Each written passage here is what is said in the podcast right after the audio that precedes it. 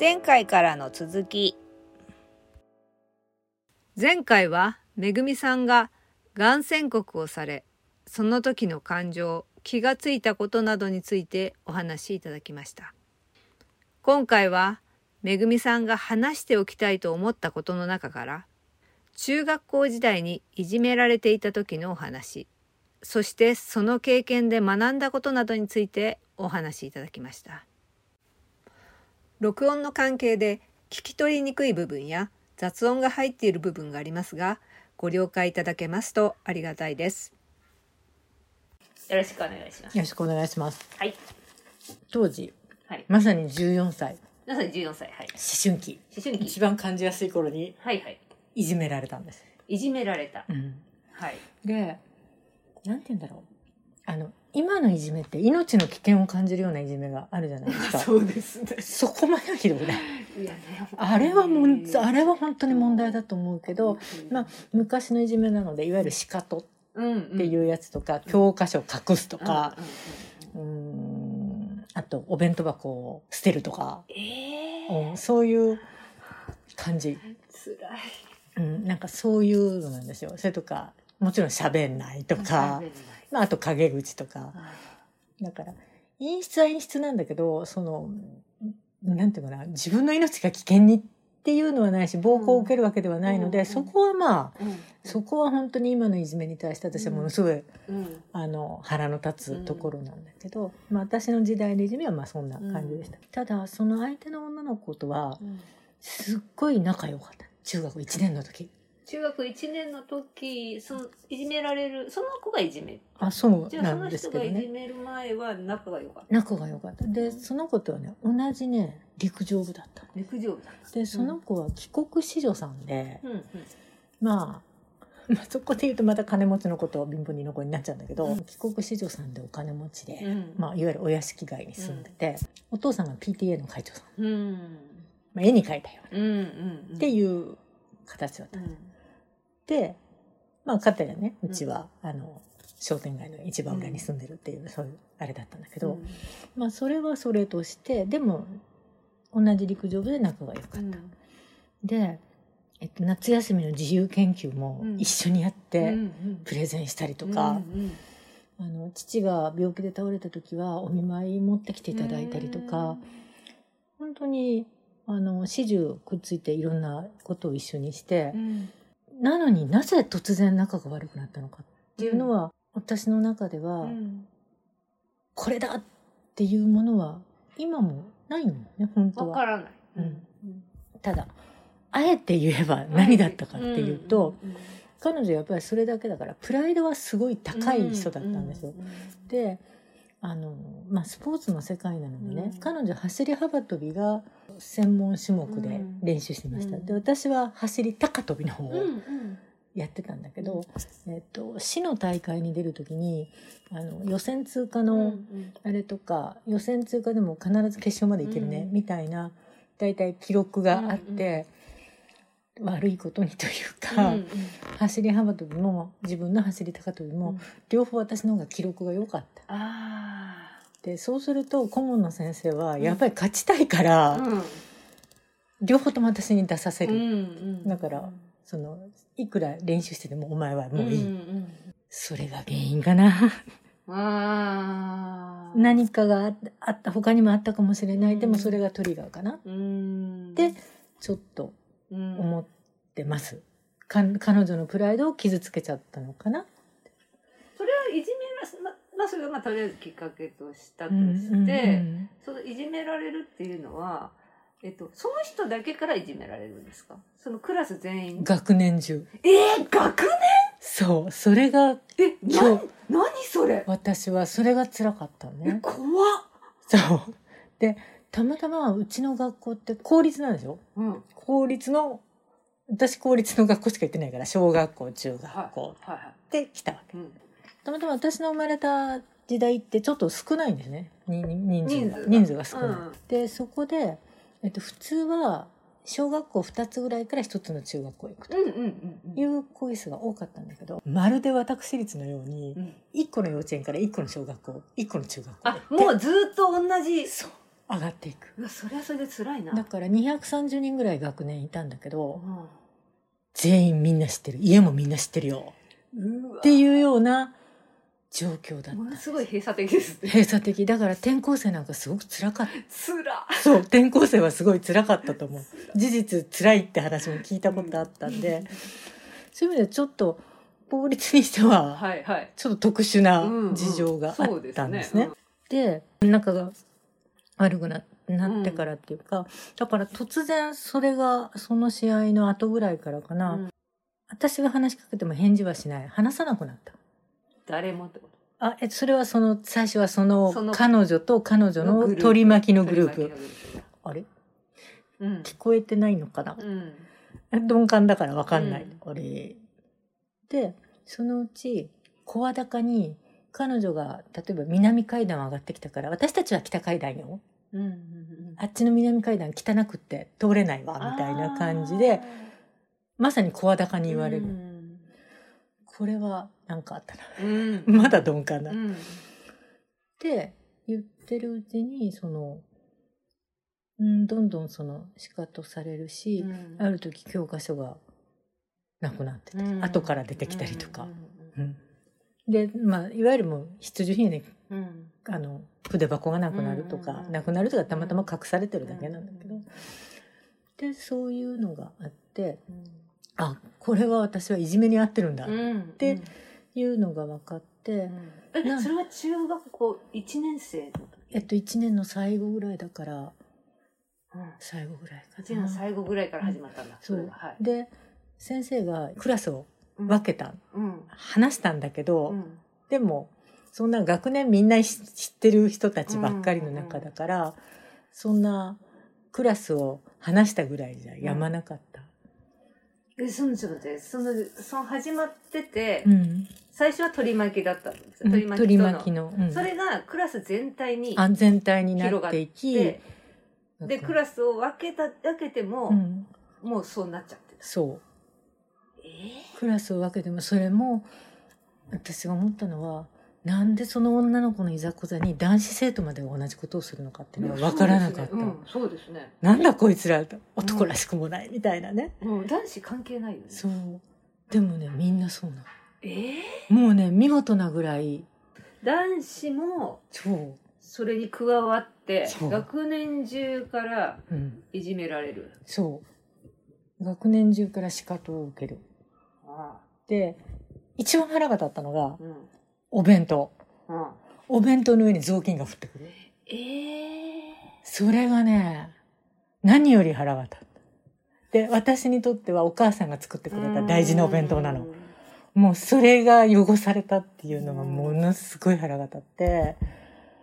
でもでもやっぱりみんなからだからなんか負けちゃってうん。うんだんだん成績も落ちるし、うん。集中力もあれしてなんだけど本当にね230人ほどいてその同じようにやっぱりちょっといじめられる子っているのね、その子たちが56人とうん。ぐらいかな、うん。だからもう本当に大半の人から同じように、うん同じような行動に移されちゃうね。うんで父が父と母話し合ってたけど転校うんうんうん。っていうのも考えてうん。当時の担任の先生に言ったんだけど、うん。当時の担任の先生が「なんとか卒業まで持たせたい」ってうん。言ったんですよ、うん。1年ちょっとあったのかうんな。で私が当時もう学校の先生になりたいって、うんうん。上の学校行きたいって言ってて、うんでそれにはここの高校までは行っといた方がいいっていうので、たら奨学金取れるうん。算段するからって、うんまあ先生もいろいろうんうんやってくれてて、頑張れるかみたいなのがあったのね。でうん。でもいじめって全然なくならなくてずっとずっとずっとでうんでその時に多分私が知らない裏でうん先生と一人ね一人男子学生なんだけど、うん。えっと、当時生徒会の副会長やったから、うんうんうんその子はね態度が変わらなかった。あなにその中立だった？中立。まさにどっちの肩持つわけでもないけど中立だったね。その子が私を生徒会に誘ったの生徒会ああそうなんだ。えすごいそれ。そう生徒会ででね面白いのが当時ね生徒会でね生徒会長に規則書いてあるじゃない、うん学校が決める規則なんだけど、うん。それを生徒がこの規則は変えてほしいとかそういうのをやって、えっと、生徒で草案を書けっていう。まあそれが私の担任の先生だったんだけど、うん。先生はそんなことを言ってそういう仕事を与えたのね。で私は生徒会に対してね。そうなの。で私がその生徒会のお手伝いと当時風紀委員だったんだけど、風紀委員だから毎日校門の当番があるじゃないですか。でその当番をね朝と昼あるんだ。うん。うん昼あの外に買いに行くやつがいるから、うんうんうんでそれをねその副会長やってるからねずっと付き合うの。うわー親切。うん、ずっと付き合ってくれて昼間もずっと付き合うえ男の子って言いました？男の子うんうん。でね面白いのは、うん。その彼のお父さんとうん。私のお母さんは同級生なの。あそうなんだ。でもともとあの学者のい一族の方で大学教授だったんだけど、まあ近所でねうん。幼馴染だよねうん。当時ね。うん。まあそういうのがあったんだけどだから何々ちゃんって呼ぶような、うんうんうん仲だった。親うん。親同士親同士はね、うん。まあそんなだったんだけど。ででも私は、まあ、その子にある意味救われてる、うん。集中させてもらってるし、うん。だからうん放課後残ってそういう生徒会の仕事をしながらガリバン切ったりいろいろしながら、その生徒会のその生徒会長ですよねその子は、生徒副会長。生徒副会長だ生徒副会長のその子は同じクラスではない。同じクラスではないんです。ああ別のクラスだ別のクラス。うん、でも同級生なんですね同級生でうん。ね、まあ、小学校からもちろん、うん。ねうん。ずっとん。一つずつ上がってくるから、あの一つずつ同じとこから来るから知ってるんだけど、でやってくれてだからずっと卒業まで生徒会の仕事を手伝わせてくれて、でお弁当を守ってくれる。その子が。そすごいね。う必ずお弁当守ってえくれる。守ってくれってどうやって守るの？持っちゃうの彼が。あお弁当私のお弁当持っちゃうの。もう彼が。ああの終盤だから後後弁になるからあとか言ってなんかその人数の分持っちゃうのよ彼が。でなんかカゴに持ってバンしてるっていうか。そう。私はじゃあお前お弁当だけかっていう話になるけどそれは私にとってはすごい、すごいありがたいこと。うん、ただ卵焼きは取られた。その子ね。私卵焼き食べてないそっから。であの卵焼きはあるんだけど必ず自分のとうちのを交換したの。あ美味しかったんだ。よねくそとか思いながら。でもそれだけだったけど。でもそうやって守ってくれて。でも多分彼はその先生からあの子をうん使えって、言われてた。うんもうあったと思うんだけどでもずっとそれをやってくれて守られたなってそこに集中するから他のことがだんだんこうでもそしたらそれそういうふうにしだしたらそういういじめがちょっとずつなくなるとかはない、うん、なくなりはしなかった。うん、仕方とかそういうのはなくならない。すごいね。全くなくなる。その学校ちょっとものすごいこうなんか皆さんが不満があるんじゃないですか？校長先生大丈夫ですか？大丈夫ですか？それ。うん、なくならな卒業までなくならなかったいじめけどる方っていじめられる方よりもこうものすごく自分が押さえつけられてたりするからね、うん。それがこうそっちに出ちゃう。そう、ね、っていうことがで意外とあったりします。他の人たちは、でもあんなに大人数をなぜ彼女を怖がるかっていうのはちょっとよくわからないけど、そうですね。うん、そこはわからなかったけどあの、うん、卒業まで変わらなかったあそうなんだ。すごいね、でもだから私もずっとなんかあったんですよね。メンタルはあったけどまあお弁当守られたところはちょっと良かったみたいじゃあそのその間はあのまあ授業中は別にあれでしょうけどもあのいじめられる時ってあの自由時間が辛かったりします？あそうそうだから休み時間は絶対孤立そうですよね。ね休み時間が辛いんですよ、うん、うん、休み時間は孤立、うん、その時は何をしてたんですか？その休み時間。休み時間何してたんだろう。やっぱり一人でうつうつとしてたのかな。あでも生徒会室にいることが多かったそっかそっちに逃げることうんうんそっちに逃げることが多かったかあなーそっかそっか。だから始終あのうん行ってたのはその初期局事務所みたいなその休み時間とか、まあ、その生徒会の方あに行けるようになったから、うんできるだけ逃げてたそっちに行ってたんだ。うん。そうなんです。ははあそうだ。それでなんか生徒会の仕事とかをじゃあしてたんですか？あそうですね。うーん。ただその生徒会の仕事してるけどやっぱりあんな子がしてたらおかしいとか、うん。そういうなんか悪口なのかな。それはすごい言ってたけどそれは聞く耳持たない。ってあの生徒会副会長なんだけど、会長って男の子が結構おとなしい子で、あのほぼ副会長をやってたその子が、あの牛耳ってたというか、うんまあ、その子の方がフットワークも軽いので、なんか。ううん。んそこはなんだろうな思ってくれたななんでだろう。ん。じゃあずっとじゃあ卒業するまでその生徒会の仕事をしている。うん。だから亡くなったらどうしようってちょっと思ってたぐらい。生徒会が。そう。だからこの草案ができちゃったら仕事なしみたいな感じはあったけどできたらできたでまたねそこは先生が考えてうん。次々って出すから、そこはまあなんとか、まあ、先生も考えてたんだろうと思うんだけど、うん。まその担任もいい先生でした。ううん。んあそういい先生ですうね、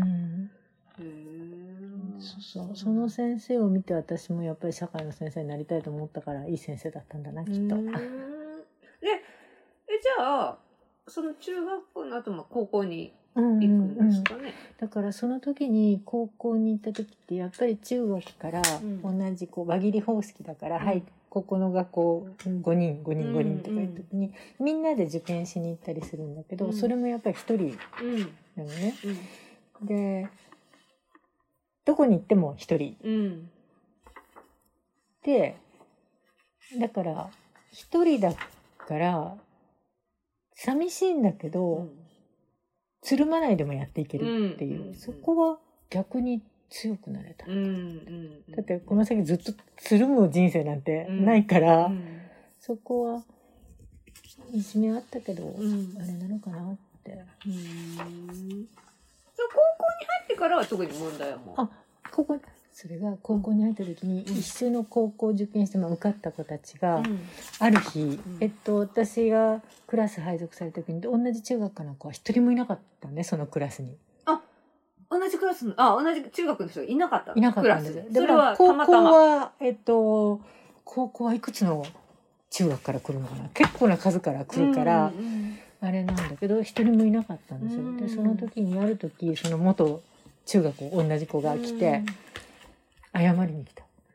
ごめん。とえそれ女の子があ女の子がね男の子はもう全然だけど、うん。女の子があの、まあ、その子たち幼稚園からずっと一緒だった子たちなんだけど、なんかあの時に味方になれなくってごめんねって、うん。まあ、理由も何も何も言わなかったけど、まあ、ただごめんって、謝りたかったんだろうね。そうね。でもなんかこ心傷んでその人も 傷んでたんでしょうね。だからそうなんだね。でそれでその時にねあの兄弟のような母親から帰って、その父親の母親に「今日何々ちゃんと何々ちゃんが謝った」とか。うん。なんか理由は言わなかったけど中学校の時うん。いじめてごめんって味方にならなくてごめんって言ってた、うん。それでってうん。言われてそれでって、うん、なんか納得したの。って。うん納得というかそうなんだなって。でもちょっとは悪いって思ってたんだねうん。でで言った時になんか母親に諭されたのかな。まあ私自身はその間1年2年約2年かな、うん。辛かったけどだけどその日和見をしてた子は日和見をしてたで、うん。やっぱりその PTA 会長の調査まで、すいごいあれになった時にその逆に自分がいじめられるとか、あのどうしても言うこと聞かざるを得ないとか、なんかそういうのでその子たちもきっとうん。こう悩んでた部分があったんだよって、うんでもう高校生になって大人になるから、それはそれってそういうこともあったねってうん。いうことで思えるって言われて、うん。多分、うん。その時は即答できないけど多分、うんみたいな感じででそのままうん。あれしたのね。でまあその高校はまあいじめもなく、うん勉勉強できないのお前みたいな感じでずっと来たのね。で、大人になってから、もう社会人になってから、うんで、その子はもう結婚して、お子さんもあいじめいじめた人？いじめた張本人はね、PTA のお嬢さうん。んはできてたんだけど、うん。なんかお買い物で市場で会ったの。えっとまだ近所に住んでて、ね。あ近所に住んでた時に、うん。でうんあ、あのそあの子だ。そのえっ、とめぐみさんはえっ、とその時働いていた。あ働いてて、社会人、うん社会人社会人2年目ぐらいかな。うんうん。で、彼女はもう、あの、もう結婚してお子さんがでうんきて、で、えっと、お子さんを連れて、うん。うん自分のお母さんと、だから、おばあちゃん、孫みたいなうん。3世代でお買い物に来て、うんで、私も母と買い物に来て、うん。あ、うん。で、その時に、あ、こんにちはって、うん。あの、お久しぶりですね、みたいな感じ、うんそれはもう本当に、あの、恨みつらみはなくて、世間一般の、あの、お元気でしたか？って、うんうん。あの、あ、もうご結婚されてお子さんもできてるんですね、すごいってうん。いう話をしたんだけど、うん。彼女はお母さんの後ろに隠れて、うん。一言も何も言わなかったの。はあえその時お母さんがじゃあ返事をしたんですか？じゃあ。あ、そう、向こうのお母さんが、え、おかげさまで、まあ、この子も結婚しまして、とか言って、うん。まあ、まあ孫もできたんです、うんって、よかったですね、うん。とか言って、まあ、世間相場の挨拶をしたんだけど、うんその親の背中に隠れてう、ん。一言も喋らなかった。うん。で、自分の子もいる。うんうん大丈夫か？お前みたいな。いや本当だね。そのまま大きくなったの？みたいな。でもその人あれですね。なんか辛いね。なんか。そう。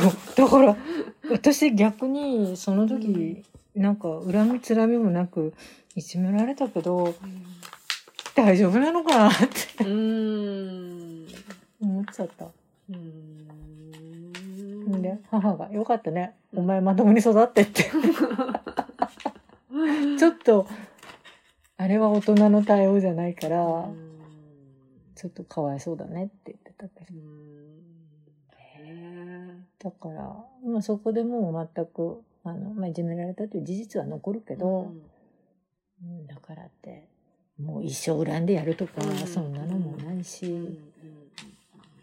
ただ、あの人間恐ろしいなっていうのは、その二百何十人が全員向こうにつくっていうのが、あそれすごい怖いわ。だから集団心理なのか、それは怖いなってちょっと思った。うん。そこだけは怖さは残って、本当ですうねん、今に至るけど。うん。そのグループだけじゃなかったんでうね。ん。どんな学校、本当ですね。うん、う。んだからその初めて経験した挫折でいじめだったけど別にそれがすごい傷跡には残ってないけどただ一つ怖かったのはっていうとなんであの全員がそうなるんだっていうのがよくわかる、人間のなんか間集団心理っていうのか、んそれがちょっと気にはなる、なるほどね。教訓その1その一人間の集団心理ね。でこれちょっと余談があって、はい。いつも卵焼きを取り替えてたやつ。のお母さんがのお母さん。来られたんです。どこにですか？うちの家。いつですか？えっと中学校卒業するちょっと前かな、うん。でうちの子がうん。聞けばお宅のお嬢さんの卵焼きを毎日食べてたそうで。誠に申し訳ございません。謝りに来たの すごいなそれ。なんかえっと塩昆布のなんか持って 来られたの。それで「いやそんな全然」とかうんうん。でこの子にあこの子ってそのうん。息子に正すにはうん。すごくうまかったと。お母さんのは美味しくないと。っうんうんうん。ていうことで実はですね卵焼きの作り方を教えてくださいって言ったの。えー、。すごい。素敵な話じゃないですかそれ。うん、でお母さんが「いやと言われても砂糖が多めかな」とか、なんかそんな一応うちはこうやって作ってますって言ったんだけどそのお母さんがううん「じゃあぜひその作り方で私やってみます」って。えー、すごい。なんかそのお母さんいっぺんに好きになっちゃった。いいお母さんですね、うん。へええそうなんだ。本当にそのお母さん本当いっぺんに好きになっちゃったわ。え、その副会長はどうなったのかな？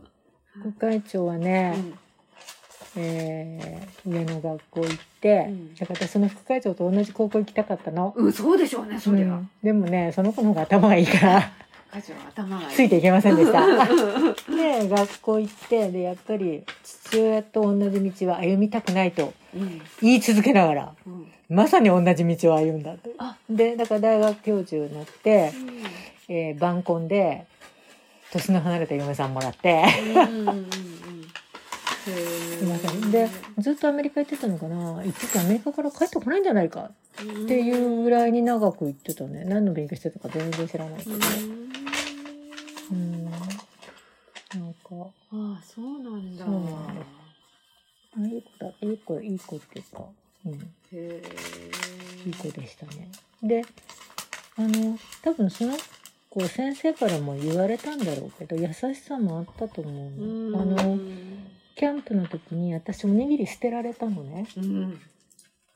大体食べ物の恨みって強いよねやっぱりね お人形捨てられたんですか？そう一人二個ずつっていうのに私が取ってたら一瞬の隙でこう地面にバーンって捨てられたなんかもうドラマみたいな。韓国ドラマみたい 食べ物の恨みは強いんだよな。いや、もうなんか、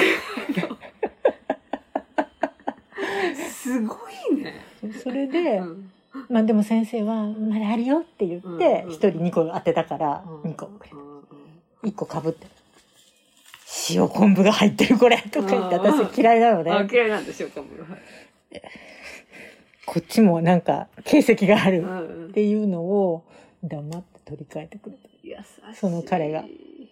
で彼は塩昆布大好きなあのねで彼のはどっちも入ってなかった へえ。でも取り替えてくれたななんか黙ってすごいな。で私はおにぎりにありつけたとへえ。いや、いい人だな。うん彼はいい人でしたねうん。彼もどっちかっていうと一般一般受けっていうか人気者になる生徒会の副会長はやってたけど人気者タイプではなかったちょっと個性強かったかなうんそうなんだ。え、なんか好きになっちゃいそうじゃありません？うん。好きになっちゃうよね。なっちゃうねやっぱりね。助けてもらってるしそうそう。ずっと守ってくれてるそうそうほほのぼの。そりゃほのぼの好きでしたよやっぱり。そりゃ好きですよね。うん。それは同じ学校行きたくなる。うん。でだから世界が違うからないものばっかり持ってるからうん。余計。だって当時なんだろう。私なんか全く縁のない、えっと彼はバイオリンを習っていたりうして、ん。はあみたいな。ああ。なるほど。なんか別世界の子だみたいうん。なるほどな、ね、まあでもねほのかなね1415の頃のねうん。あれですけど。そうでしたか。もし今ね、うん。いじめられてる子がいたら、うん。その子に何て言いたいですか？うんあのある意味やっぱり逃げ場は大事だと思う。うん。逃げ場が大事なのと、うん。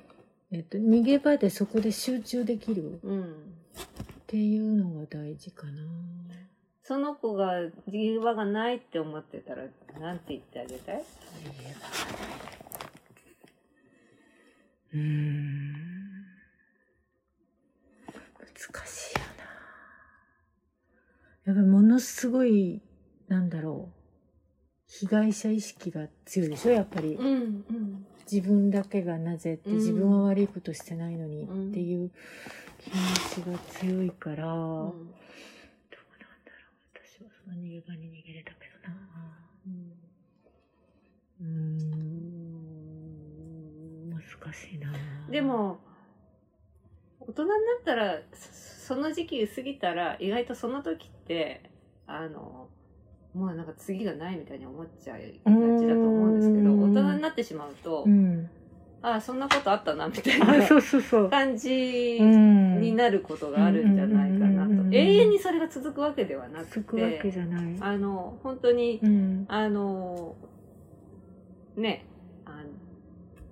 展開するっていうか、うん。それが永遠に続くっていうもんではないから、ただね一つ言ってあげたいのは、うん。私は会社 会社で学校の中で逃げ場があった。うん。だけど全くない人もいるとうん。多いと思うのね、うんでその時にえっとね私一つ思ったのは転校は嫌だったの、うん。負けると思った、あ負けると思ったそう。負けたくはない。っうん。てずっと思ってたねうん。だから自分がどこまでメンタル来てるかわからないけれども負けたくないっていう気持ちがあってだけど負けていいと思う、あ負けていいと思う、うん、だからそれれが転校とかうん。違うところに行くとか、うん。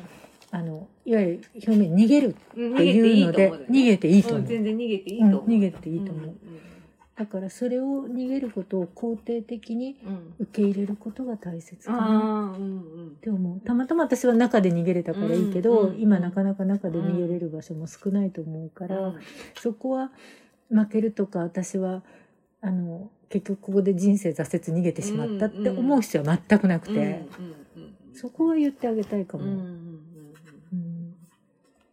逃げていいのうん。人生逃げることも大切だし、長い人生。うん。うん逃げ続けてたっていいんだよ。どっかで反転するから、っうんうんて感じかな。うん。なるほど。うん。うん。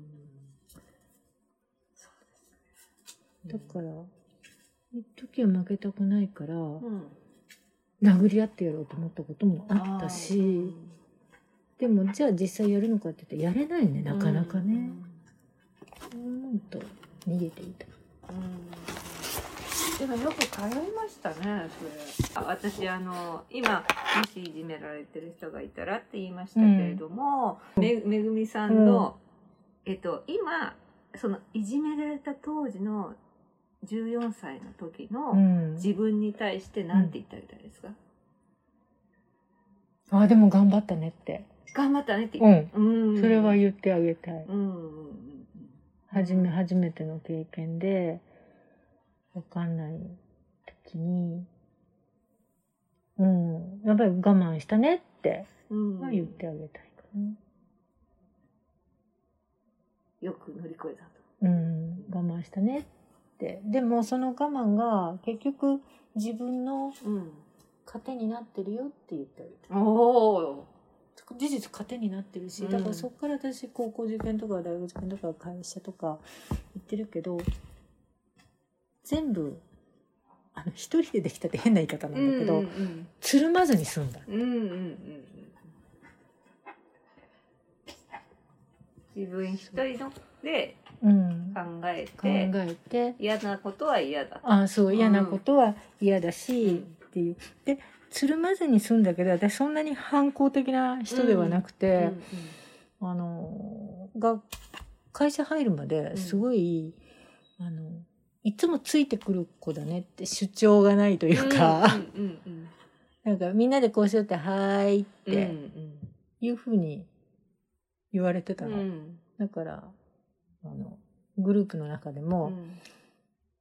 あの私がね、うん。一番早くお見合いかなんかでうん結婚をするだろううし、ん。あのなんかあの「お嬢ちゃんだね」ってうんうん言われてて、うん。会社に入った途端「こいつ違うぞ」って言わうんれて、うん。扱いにくみたいな。うん。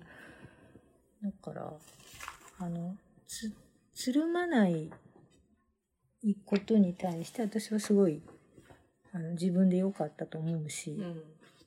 あのつ常につるんでないと不安な人っているじゃない、うんうんうんうん。それは自分の中にないからそこはすごい良かった。うん。でと言ってそんなに常に反抗的な人でもなかった、でも会社行ってちゃんとお仕事できた、うんよかったねみたいな。なるほど。うん。なん。だろうやっぱり人間自分を持つってことなのかな、うん。そんな感じがしますね、うん。その時に絶対あの絶対誰かいるよとは言いたいけど、うんうんうん。必ず見回せばうん。うん。自分が心開けば。うん自分が心開けば誰かそう全員背中は向けてません、うん。みたいな、だってみんな知らない人もいっぱいいるし、そうですね。うん、と思う。だから今振り返るとうん。学生時代も会社の初期も中期もうん末期もうん。全部そうだし今ももちろんそうだし、うん。そうかなって。うん。だからやっぱりそう何が出会いか何がきっかけかなんて分かんないけど、うん。やっぱり人とのつながりはうん。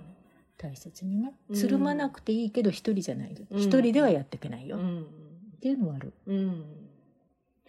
それを学んでいくと一人一人ではやっていけうなん。い一人ではやっていけない、うん。絶対人間一人ではやっていけない。うん。でもだからって安易につるむのはやめましょう。うん。みたいな、うん。そういうことかな、うん。なるほど。うん、うん。そんな気はしますありがとうございます。だから会社で多分いじめられてもあれだったね。おつぼねさんああそっか会社で。ノイローゼにはなったけど、うん。決められたけど別にそうそう。そこに対してそれでやられちゃうってことはまあそれに上司の方も、ね、で結局その時も上司がそうですね助けてくれる上司の方。うんモンチッチみたいうん。そうですね。ああいやいやありがとうございます。な、ね、うなんかそう聞かれるとん、うん。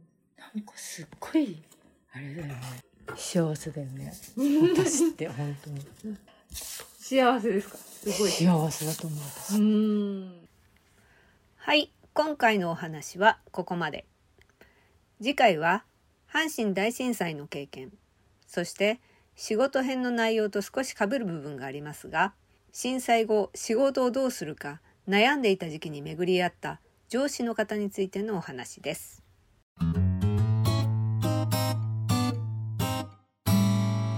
次回へ続く